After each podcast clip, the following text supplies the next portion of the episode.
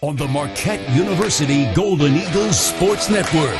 From Learfield, welcome to Marquette Thursdays, live from Motor Sports Bar and Restaurant at the Harley Davidson Museum. Brought to you by Marquette Athletics Champion Partners, Aurora Healthcare, helping you to live fully, Pepsi, and Wintrust, Wisconsin's bank, the official bank of Marquette. Yeah! Now, here is your host, Jen Lada.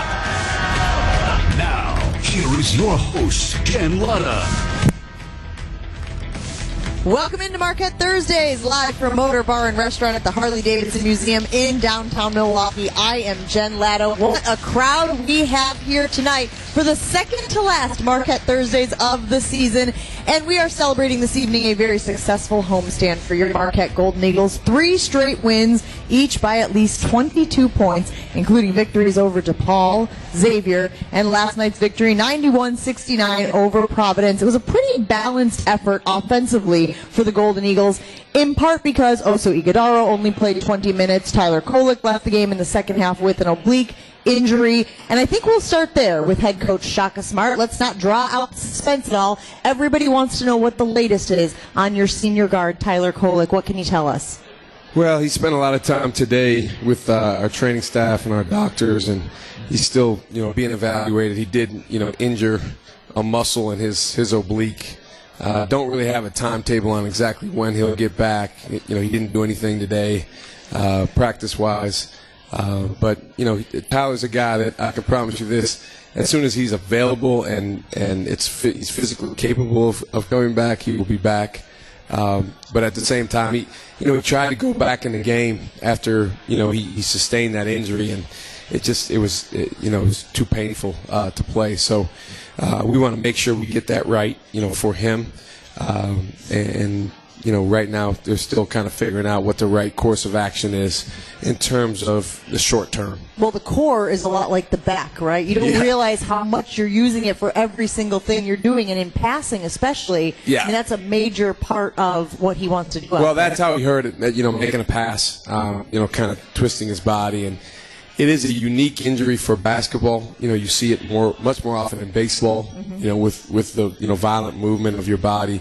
Kind of twisting, but it's something that I don't know that you necessarily can tough through it. It's not like he sprained his ankle before the Illinois game and he just went out there and just kind of pulled a Willis Reed. I don't know that it's that type of injury, which is something that kind of is what it is, and we've got good doctors and trainers, and they'll make sure that, they put him in the best position. Marquette Nation, of course, wants him back out there, but they also want him healthy. Not only does he lead the nation in assists per game at 7.6, but just this week, Kolek was named to the Oscar Robertson Player of the Year watch list. Just another accolade that we can throw on Tyler Kolek's resume.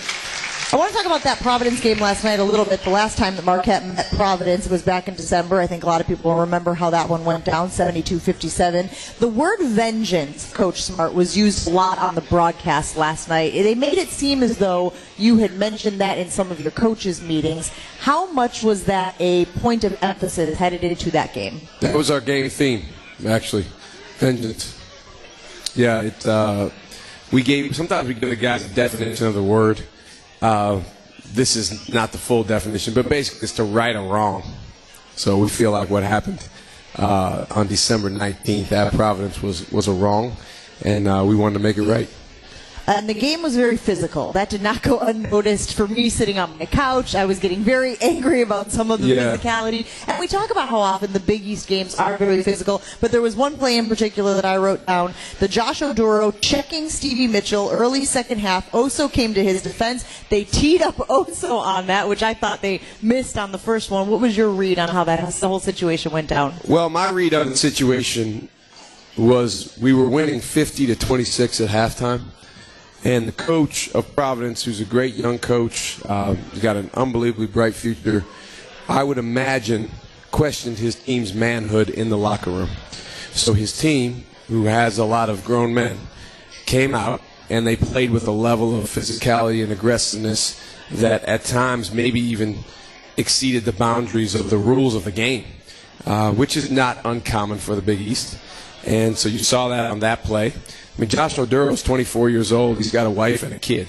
You know, this is not some young guy playing the game of recently, basketball. Right? I think they maybe mentioned that on the broadcast as well. So, yes, there was a hard foul there on Stevie. Oso's technical was a funny one because he just kind of went over and he said, "Hey, man, what are you doing?" But he did kind of push him, push him. And it was unfortunate because they got two shots in the ball when it would have been our ball. But fortunately, we had a 20-something point cushion. So you guys were in a position where that doesn't affect you severely, but it got my ire up as a Marquette fan because I was like, hey, call it both ways, which, of course, we have seen at times the Big East officials or whoever is out there. Sometimes it doesn't work that way. Yeah, you know, it's hard to be an official. Mm-hmm. Those guys have really challenging jobs. I think the bias in the Big East for sure is let them play, you know, and that we're going to call less. I think there's a real emphasis to the officials to not decide the outcome of the game. And so if one group's going to be physical, let the other group be physical and make sure the better team can win. You know, that works sometimes, but obviously we have certain rules in basketball that, you know, we're planning to go by.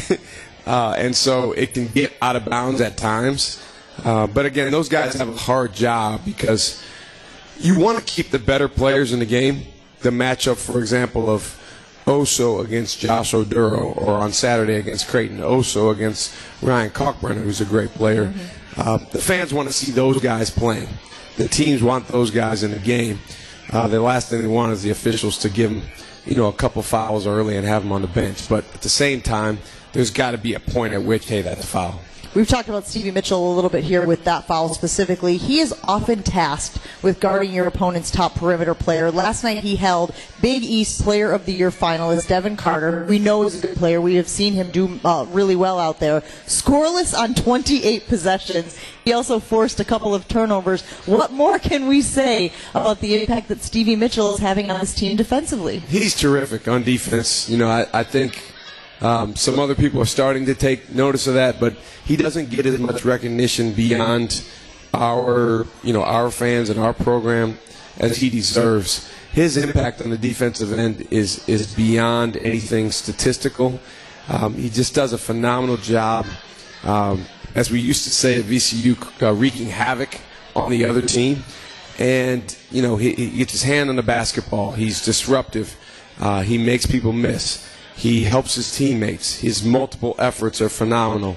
And he's such an energy giver that he's one of a kind. Defensively, Ben Gold had a great game last night. I think he was awesome. Yeah. Did he have 3 blocks in the game? Benny Gold. He is really coming into his own. We had a little event on Tuesday at the dining hall. Yes, Ben Gold. We've talked about this before. If you don't like Ben Gold, then there's something wrong with you. And so we had an event at the dining hall on Tuesday where the students were able to come and they got basically lunch, you know, paid for by us. And so I was there, Ben, Chase, Oso, and Cam Brown. And everybody wanted to take pictures with Ben. You know, it was nothing against those other guys or me, but it was like Ben was the star. And he's, you know, very well liked by the female Marquette students, which is great. You know, he's a friendly guy. He's got a great spirit about him, a great energy, and he's starting to realize how good he can be.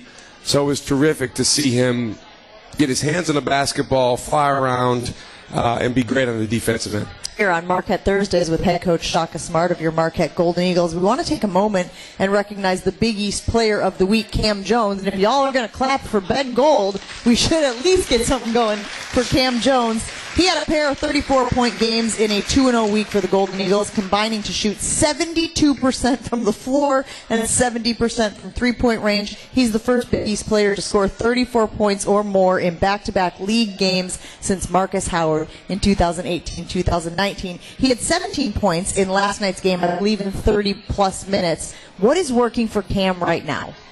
I think he's really in the moment. He's very present. He's very alert and aware. Cam Jones is a unique guy. He's got a lot of really cool, eccentric ways about him that make him special and unique. But really, when he's locked in the present moment, when he's giving his teammates energy, his spirit and his energy is really, really high. He plays well because he's a terrific talent. We do something on our show on 94.5 ESPN where we power rank things. So I'm going to give you three things regarding this homestand that you guys had. I have here that your team shot 55% from the floor, 43% from three, and you held opponents to 39% from the floor. Power rank those three things from order of importance to least importance. I know they're all important to your team's success. So you said 55% from the floor, 43 from three, and holding opponents to 39 from the floor. And I know you love your defense. Yeah, I mean, I think all those things go together. I think when you make the other team miss, you know, it's good for your offense, and you can go the other way. So I think starting with keeping the other team under 40% is a great start. But definitely putting the ball in the basket and putting the ball in the basket from outside is very, very important. So sorry, I'll just put them all at a tie. Oh, that's the easy way out. All right, they're all a tie. We know that they are all important. We saw on the broadcast last night, there was a moment where you were outside of the huddle, and Oso Ighodaro was sitting in your chair, and he was talking to the guys, getting them fired up, and then you stepped in, and the broadcasters remarked that the messages were eerily similar, which is a great sign. What was Oso doing in that moment, and why is it important to empower those guys? Well, that's the first half of all of our media timeouts, so if it's not a 30-second timeout where everyone's standing up, if it's the longer timeout where guys, the five guys in the game are sitting down, then we tell the players, you guys have the first half of it, and somebody take the head coach's chair. So most of the time it's Tyler or Oso, sometimes Stevie, sometimes Cam, sometimes even maybe one of our walk-ons will take that spot. But it's great training for those guys, you know, for later in life when they are – you know, completely in charge. And it's also great for, in that moment, guys messaging each other, getting on the same page. Trey Norman had a great comment in one of those huddles, because we actually record each of those huddles with an iPad. We get some great stuff in there. And Trey Norman said, "There is no vengeance without violence." And I was like, wow, that's powerful. Really, really powerful thing. And so we try to empower all of our guys, even the freshmen, to speak up in those huddles and help each other. Sounds like a line from a movie. We're going to see it in a Western coming up. I might catch it in Yellowstone next season. Somebody's going to steal it and throw it in there. We'll have to credit Trey Norman. That win, we talked about it, guarantees a top-5 finish in conference play and a bye in the first round of the Big East tournament. We know the job is not done yet, but obviously making steps towards the final goal. We're going to take a break here on Marquette Thursdays with head coach Shaka Smart. Come right back, talk a little bit more about things that are going on in the college basketball game right now. But first, enjoy an artfully stylish experience at St. Kate the Arts Hotel with deluxe accommodations, culinary creativity, on-site art galleries, and nightly live music. You'll enjoy every element of your stay at St. Kate. Learn more at stkatearts.com. That's stkatearts.com.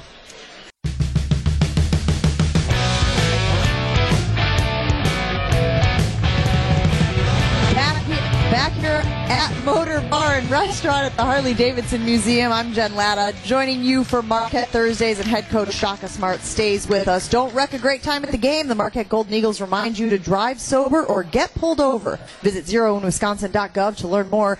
Zero in Wisconsin. Together we can save lives. Wisconsin DOT. We were just talking during the break about how there's a lot of stuff happening in the college basketball space, and one of the conversations that has really dominated a lot of the narrative right now in the conversation is the court storming. As you saw, a couple of incidents where players kind of got stuck in the scrum of fans celebrating their team's big win, sometimes an upset, often an upset, and then the, I guess the idea of whether or not court storming should continue to exist. So where do you stand on court storming? Have you been a part of them before? Where do you think it lands as far as the fabric of college basketball goes? Oh, I've been a part of it on both sides. I've been on the home winning team. My first year as a head coach, my third game ever as a head coach, we beat a nationally ranked team. And I still have the picture somewhere of the court. I mean, the pictures are, to me, maybe the best part. I mean, there's the picture from Marquette over Villanova maybe 5-6 years ago when Villanova was number one. And I think that was before Fiserv was built. I think it was in the Bradley Center. Awesome picture. And you have, I mean, I know you do college football. unbelievable, these iconic photos and videos. So, you know, I hate to say, like, it's an absolute. You should take it away because it is something that's very, very unique to college basketball. I mean, you don't have that in the NBA. You don't have that in the NFL. But college sports, it's a very unique thing. At the same time, you know, you sure want to keep everybody safe. And, you know, I think it's kind of incumbent upon the folks that are running the operation of the actual game at the home venue, particularly if their team, you know, has a chance to win that game, to be prepared. It's amazing how often they're caught unprepared. I do remember one time I was coaching a game, I won't say where, and we were nationally ranked, and they had a whole protocol that they gave us before the game, and then they gave it to us again in the media timeout at the under-8 media for what would happen if that team beat us and the court, fans stormed the court. We absolutely use that as motivation. We, heck no, you're not storming the court on us. No way. And on that night, that court storming did not happen because we won the game.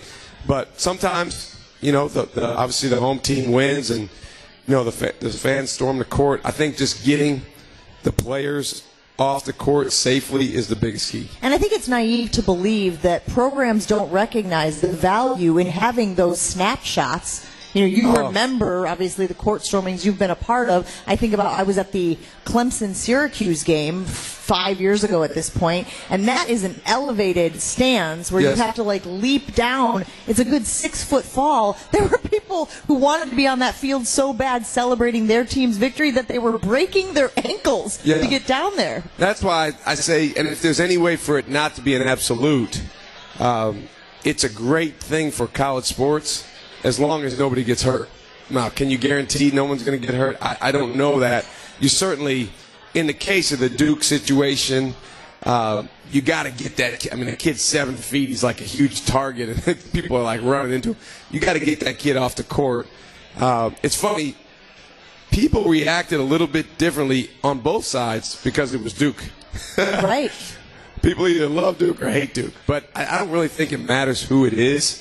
We definitely have to keep people safe. Have you ever been made aware of protocol at Fiserv Forum? I mean, you guys have a big game coming up at home. If there were to be a victory of that sort, have you been told what the reality is at that venue? You know, since I've been at Marquette, there's really not been a lot of court storming. You know, we've beaten some good teams, but, you know, I think, you know, maybe when you're at places where there's an expectation or a plan that's going to happen, maybe there's less of that. You know, sometimes the best court stormings I know in the past sometimes have been just kind of spur of the moment. Spontaneous. You know, just, it happens and everyone runs out there. But certainly there has to be a plan to protect people. Yeah, and I have always said, like you said, in college sports, the fans are so much a part of the atmosphere, so much a part of the environment. It happens so infrequently. I want to be able to preserve their ability to be on the court, to be on the field, celebrating with those players when the situation warrants it. Another big topic that you've seen circulating around college basketball in the last few weeks is this net rankings debate. Scott Van Pelt on ESPN the other night on his show SportsCenter did his one big thing about net rankings. Now, the net rankings, for those who might not be as familiar, they take into account game results, strength of schedule, game location, net offense and defensive efficiency, and the quality of wins and losses. Clemson head coach Brad Brownell claimed that the Big 12 has manipulated their net rankings by their out-of-conference scheduling, basically playing lower teams, beating them by big margins, 40 or 50 points at some point, and then that helps them with their net rankings, which the NCAA takes into account when they put their bracket together for the NCAA tournament. Where do you stand on that situation? I mean, I don't disagree with what Brad Brownell said. I don't disagree with what Scott Van Pelt said. Everyone has the opportunity to set their non-conference schedule. If you want to play, you know, the weakest team in college basketball, if they're willing to play you, you can schedule that game. There were a couple of programs that took strays during that conversation. I think that, you know, it used to be there was really no credence given to how much you won by. It was just, did you win or did you lose?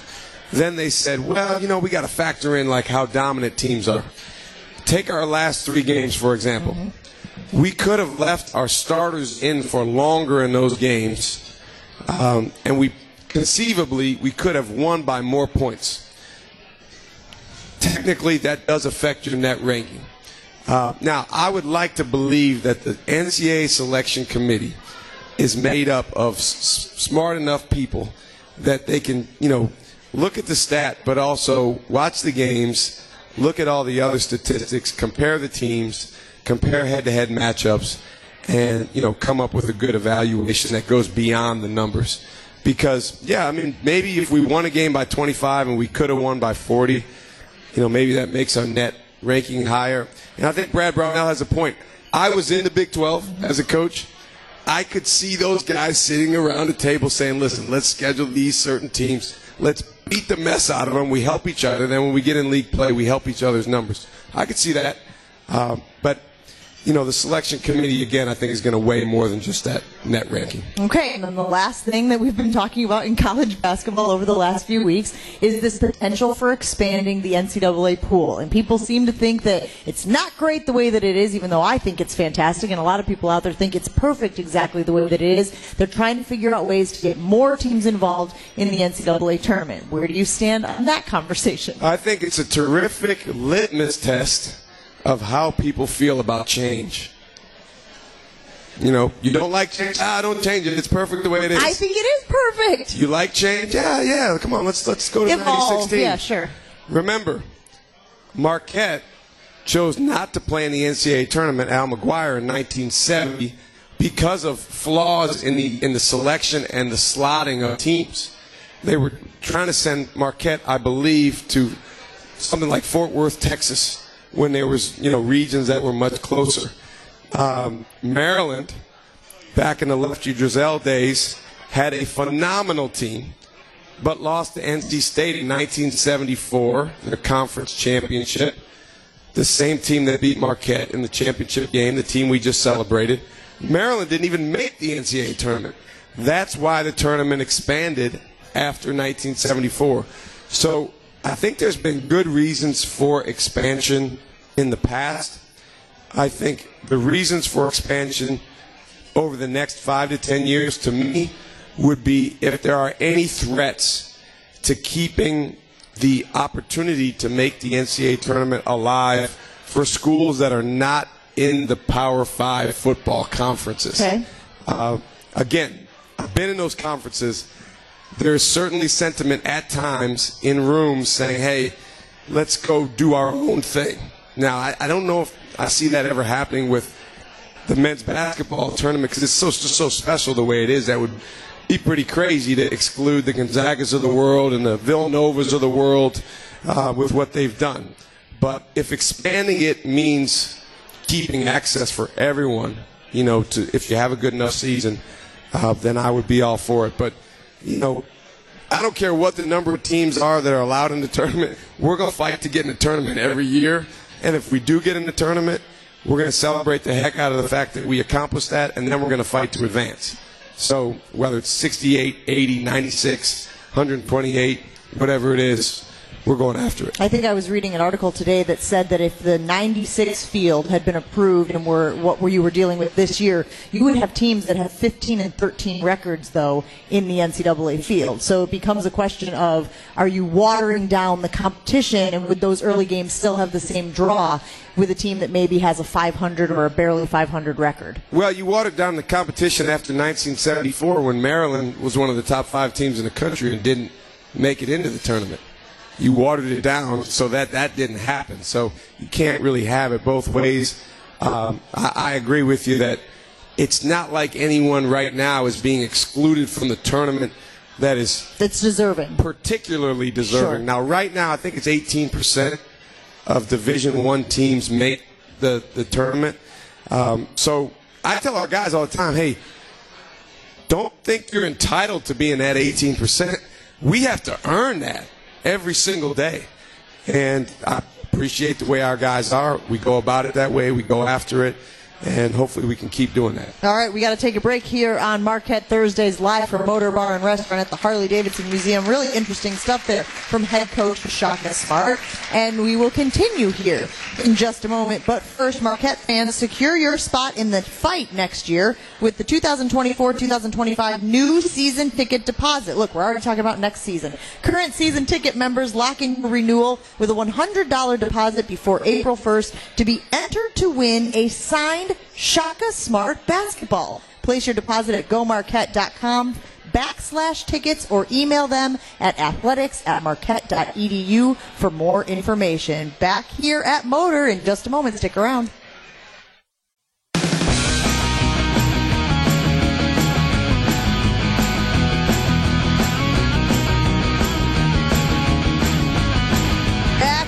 Marquette Thursdays live from Motor Bar and Restaurant at the Harley Davidson Museum. Tonight's Marquette Player Interview is brought to you by Wintrust, Wisconsin's bank, the official banking partner of Marquette University and home to Marquette Checking with free ATMs nationwide. We are so lucky to be joined by Caedin Hamilton tonight. He's a 6'9 redshirt freshman from California, and I'm not sure if a lot of Marquette fans know your backstory. They obviously know that you joined the team this fall, and that was even a bit of a surprise. So let's start at the very beginning. How did you end up at Marquette?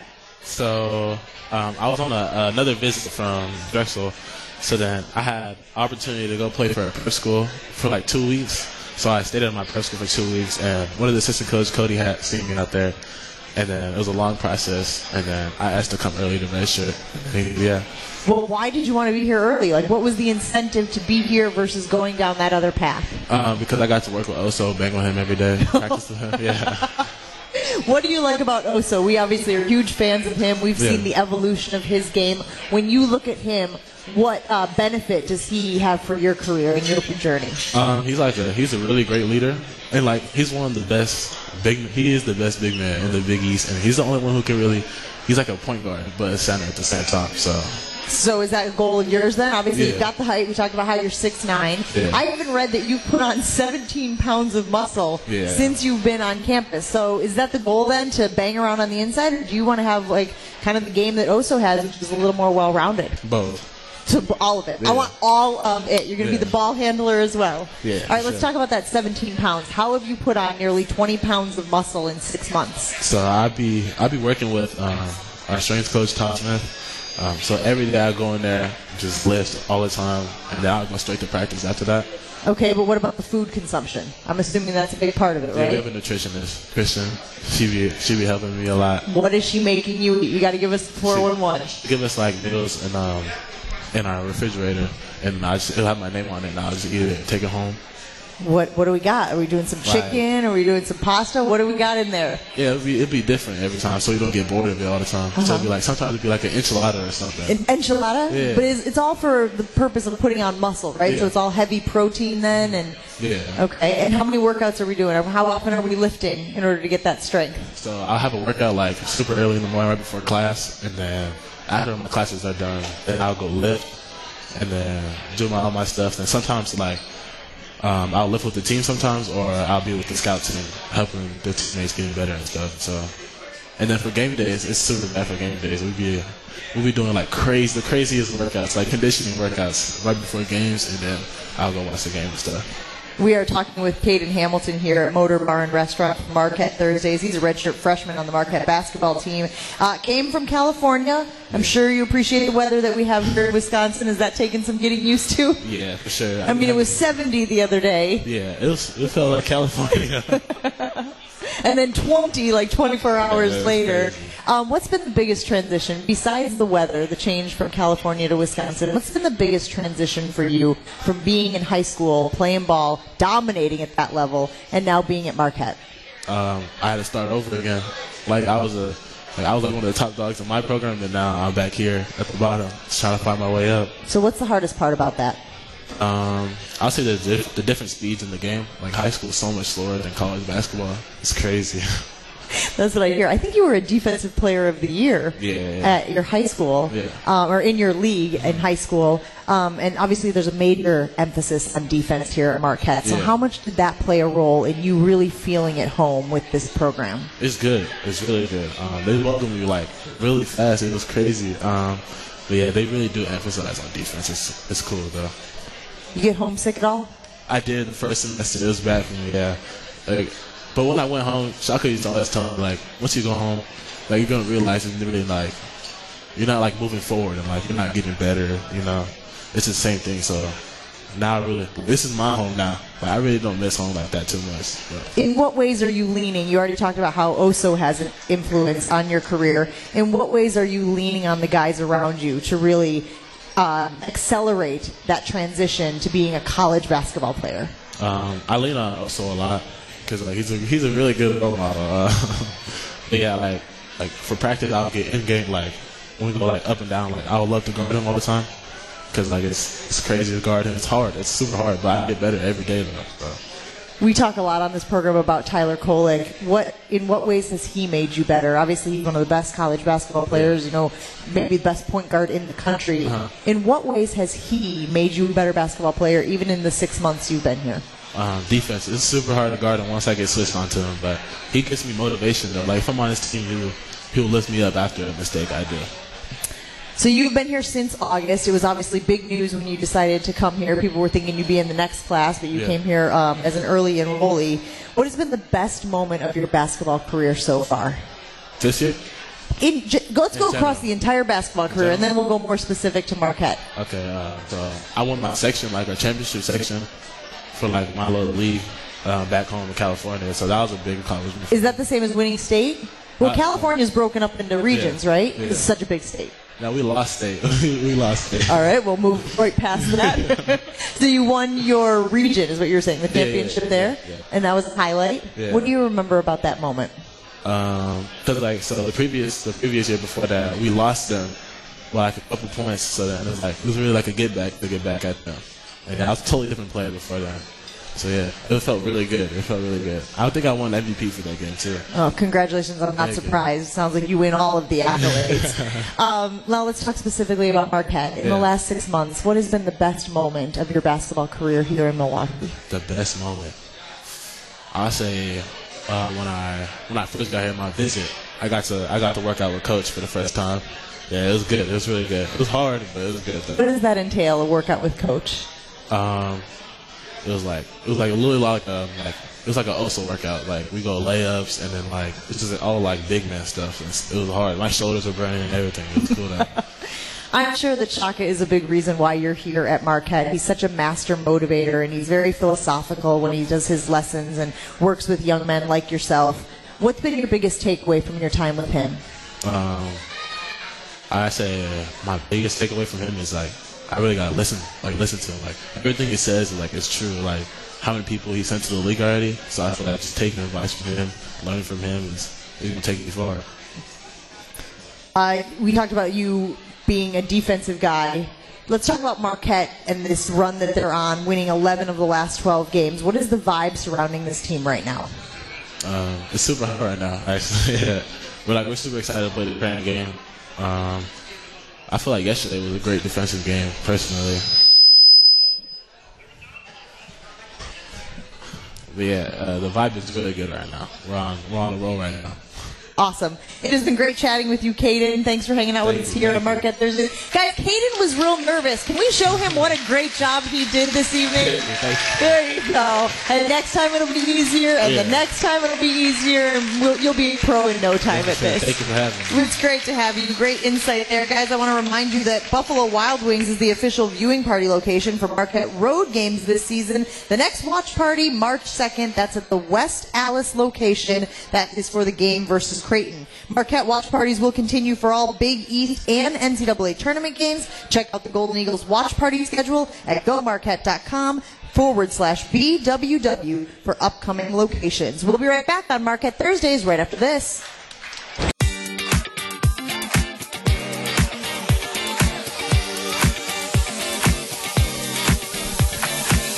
We are back here at Motor Bar and Restaurant at the Harley Davidson Museum for Marquette Thursday. So great to have Caedin Hamilton here joining us today. We are also going to chit-chat with Shaka Smart in just a moment. Just 3 games remaining on the Marquette regular season schedule, at Creighton, then UConn, and at Xavier, all quad one matchups for those of you who pay attention to that sort of thing. So Marquette will be heading to Omaha for the game against Creighton. One thing that really stood out to me when I watched that game was Cam Jones' impact. I think he had 15 points, was really successful from 3. Of course, he is still recovering from the ACL injury. It was a cold start to your team the last time you played Creighton as well. How is your team different today than they were the last time you guys played?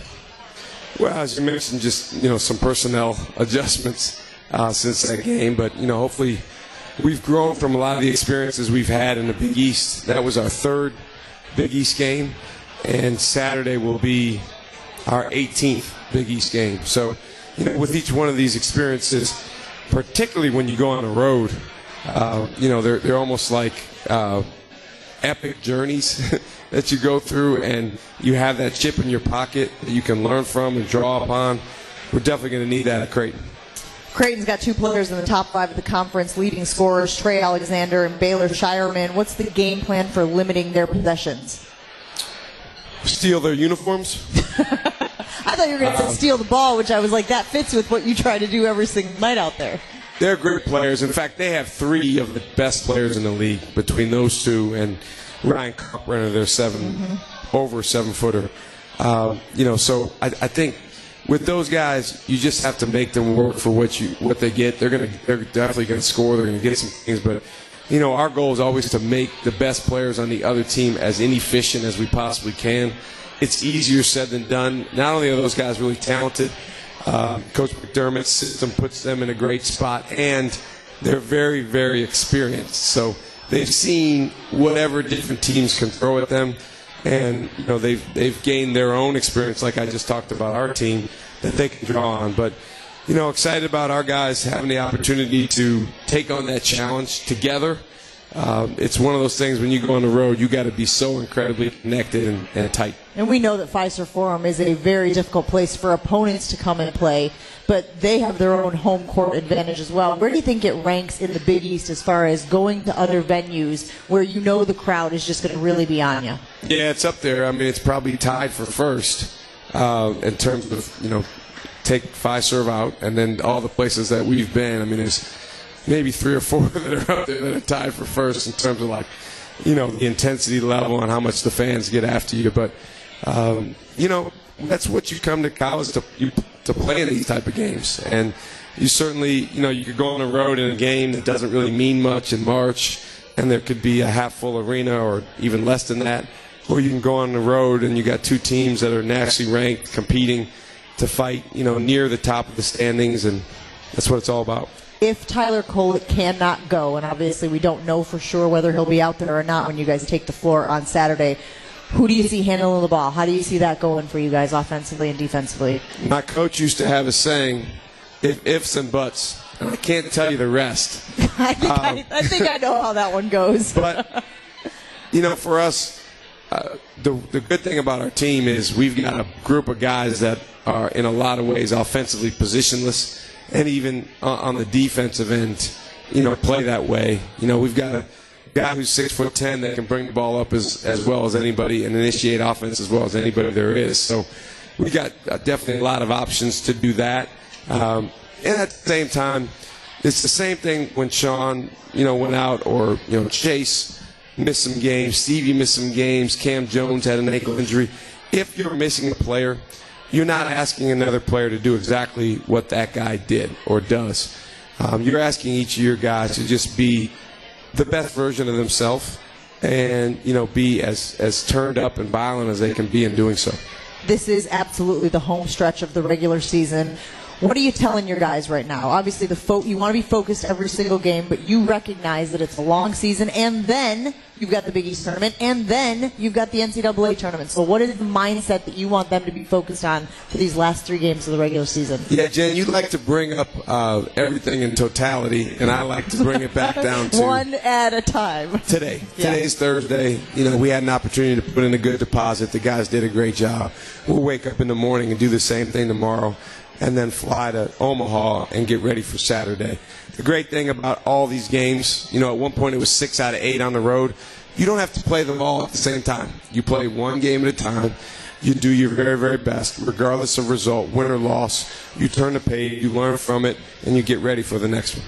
In sports, there is an idea of a trap game. Sometimes they refer to the games that come before the very, very big games, and they're all big, I know, but especially a lot of fans will be focused on that Marquette-UConn game. How do you make sure that the focus remains on the game that is on Saturday versus looking ahead? Well, no disrespect to that question, but if you know our team, that's a non. We're playing Creighton.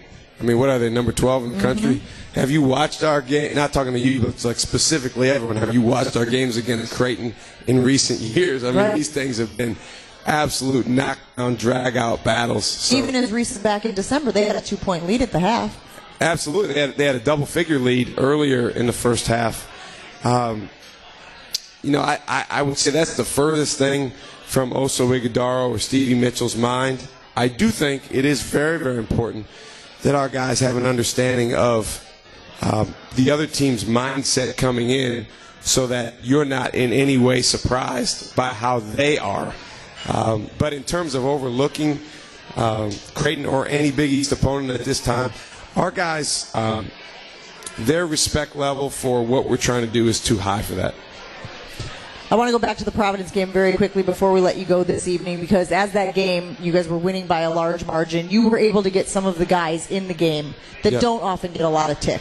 Why is that so important when those opportunities present themselves for them to get that practical on-the-court experience? Well, I guess we weren't worried about net rankings at that time. You know, our guys work so hard in practice every single day, including our walk-ons. Those guys have a very, very important role in practice. They play the other team in a lot of the things we do. They're involved in a lot of our breakdowns offensively and defensively. There's a few folks here that have seen us practice, so you've seen what I'm talking about. By the way, you know, if you can ever come attend a Marquette practice, and I bet you can if you really work hard at it, it's worth it. It's a good behind-the-scenes look at what we do. But if we can get some of those guys in the game that work their butt off in practice that don't normally get a chance to get in, then it's a real reward for them. And it's a chance, not a guarantee, but a chance for a very, very special moment. And I know it might seem like a small thing, just making one basket, but, you know, for a guy like Cam Brown earlier in the year, for Jonah Lucas in back-to-back games with the threes he's hit, they will remember those shots and those moments and the way that their teammates reacted when they made those plays for the rest of their lives. And so I feel like it's important for me to give them that opportunity, especially when the game has already been determined. All right, Coach, our second to last show here at Motor Bar and Restaurant for the season. What are we going to do on Thursdays? I'm sure we'll find something. You guys are still going to be playing. We'll be cheering on Marquette. Thank you, Jen. This crowd has been fantastic all year. I'm sure it will be no different next week for our final show of the season. And, of course, we are so appreciative to Motor Bar and Restaurant here at the Harley Davidson Museum for hosting us. Next Thursday, guys, will be our final show, as I mentioned. You might want to make sure you get here. Tyler Kolek returns to Motor Bar and Restaurant next Thursday. He will be our guest of honor on March 7th. Mark your calendars. We'll be right back after this.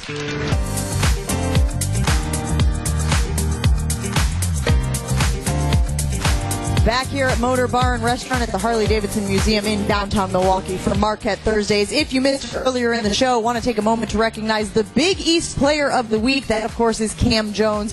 2 34-point games in a 2-0 week for the Golden Eagles. He combined to shoot 72% from the floor, 70% from three-point range, becoming the first Big East player to score 34 or more points in consecutive league games since Marcus Howard did it back in 2019 and 2020. He had 17 points in last night's win win over Providence, and Wednesday's victory over Providence allowed the Golden Eagles to secure a first-round bye in the league tournament game. The team cannot finish any lower than fourth with 3 games remaining in the regular season. Big game this weekend at Creighton, then of course only 2 more on the regular season schedule, but as Coach Shaka Smart said, we're only supposed to focus on today. Thanks for hanging out with us here at Motor Bar and Restaurant at the Harley Davidson Museum. I'm Jen Lada. We'll see you again next week.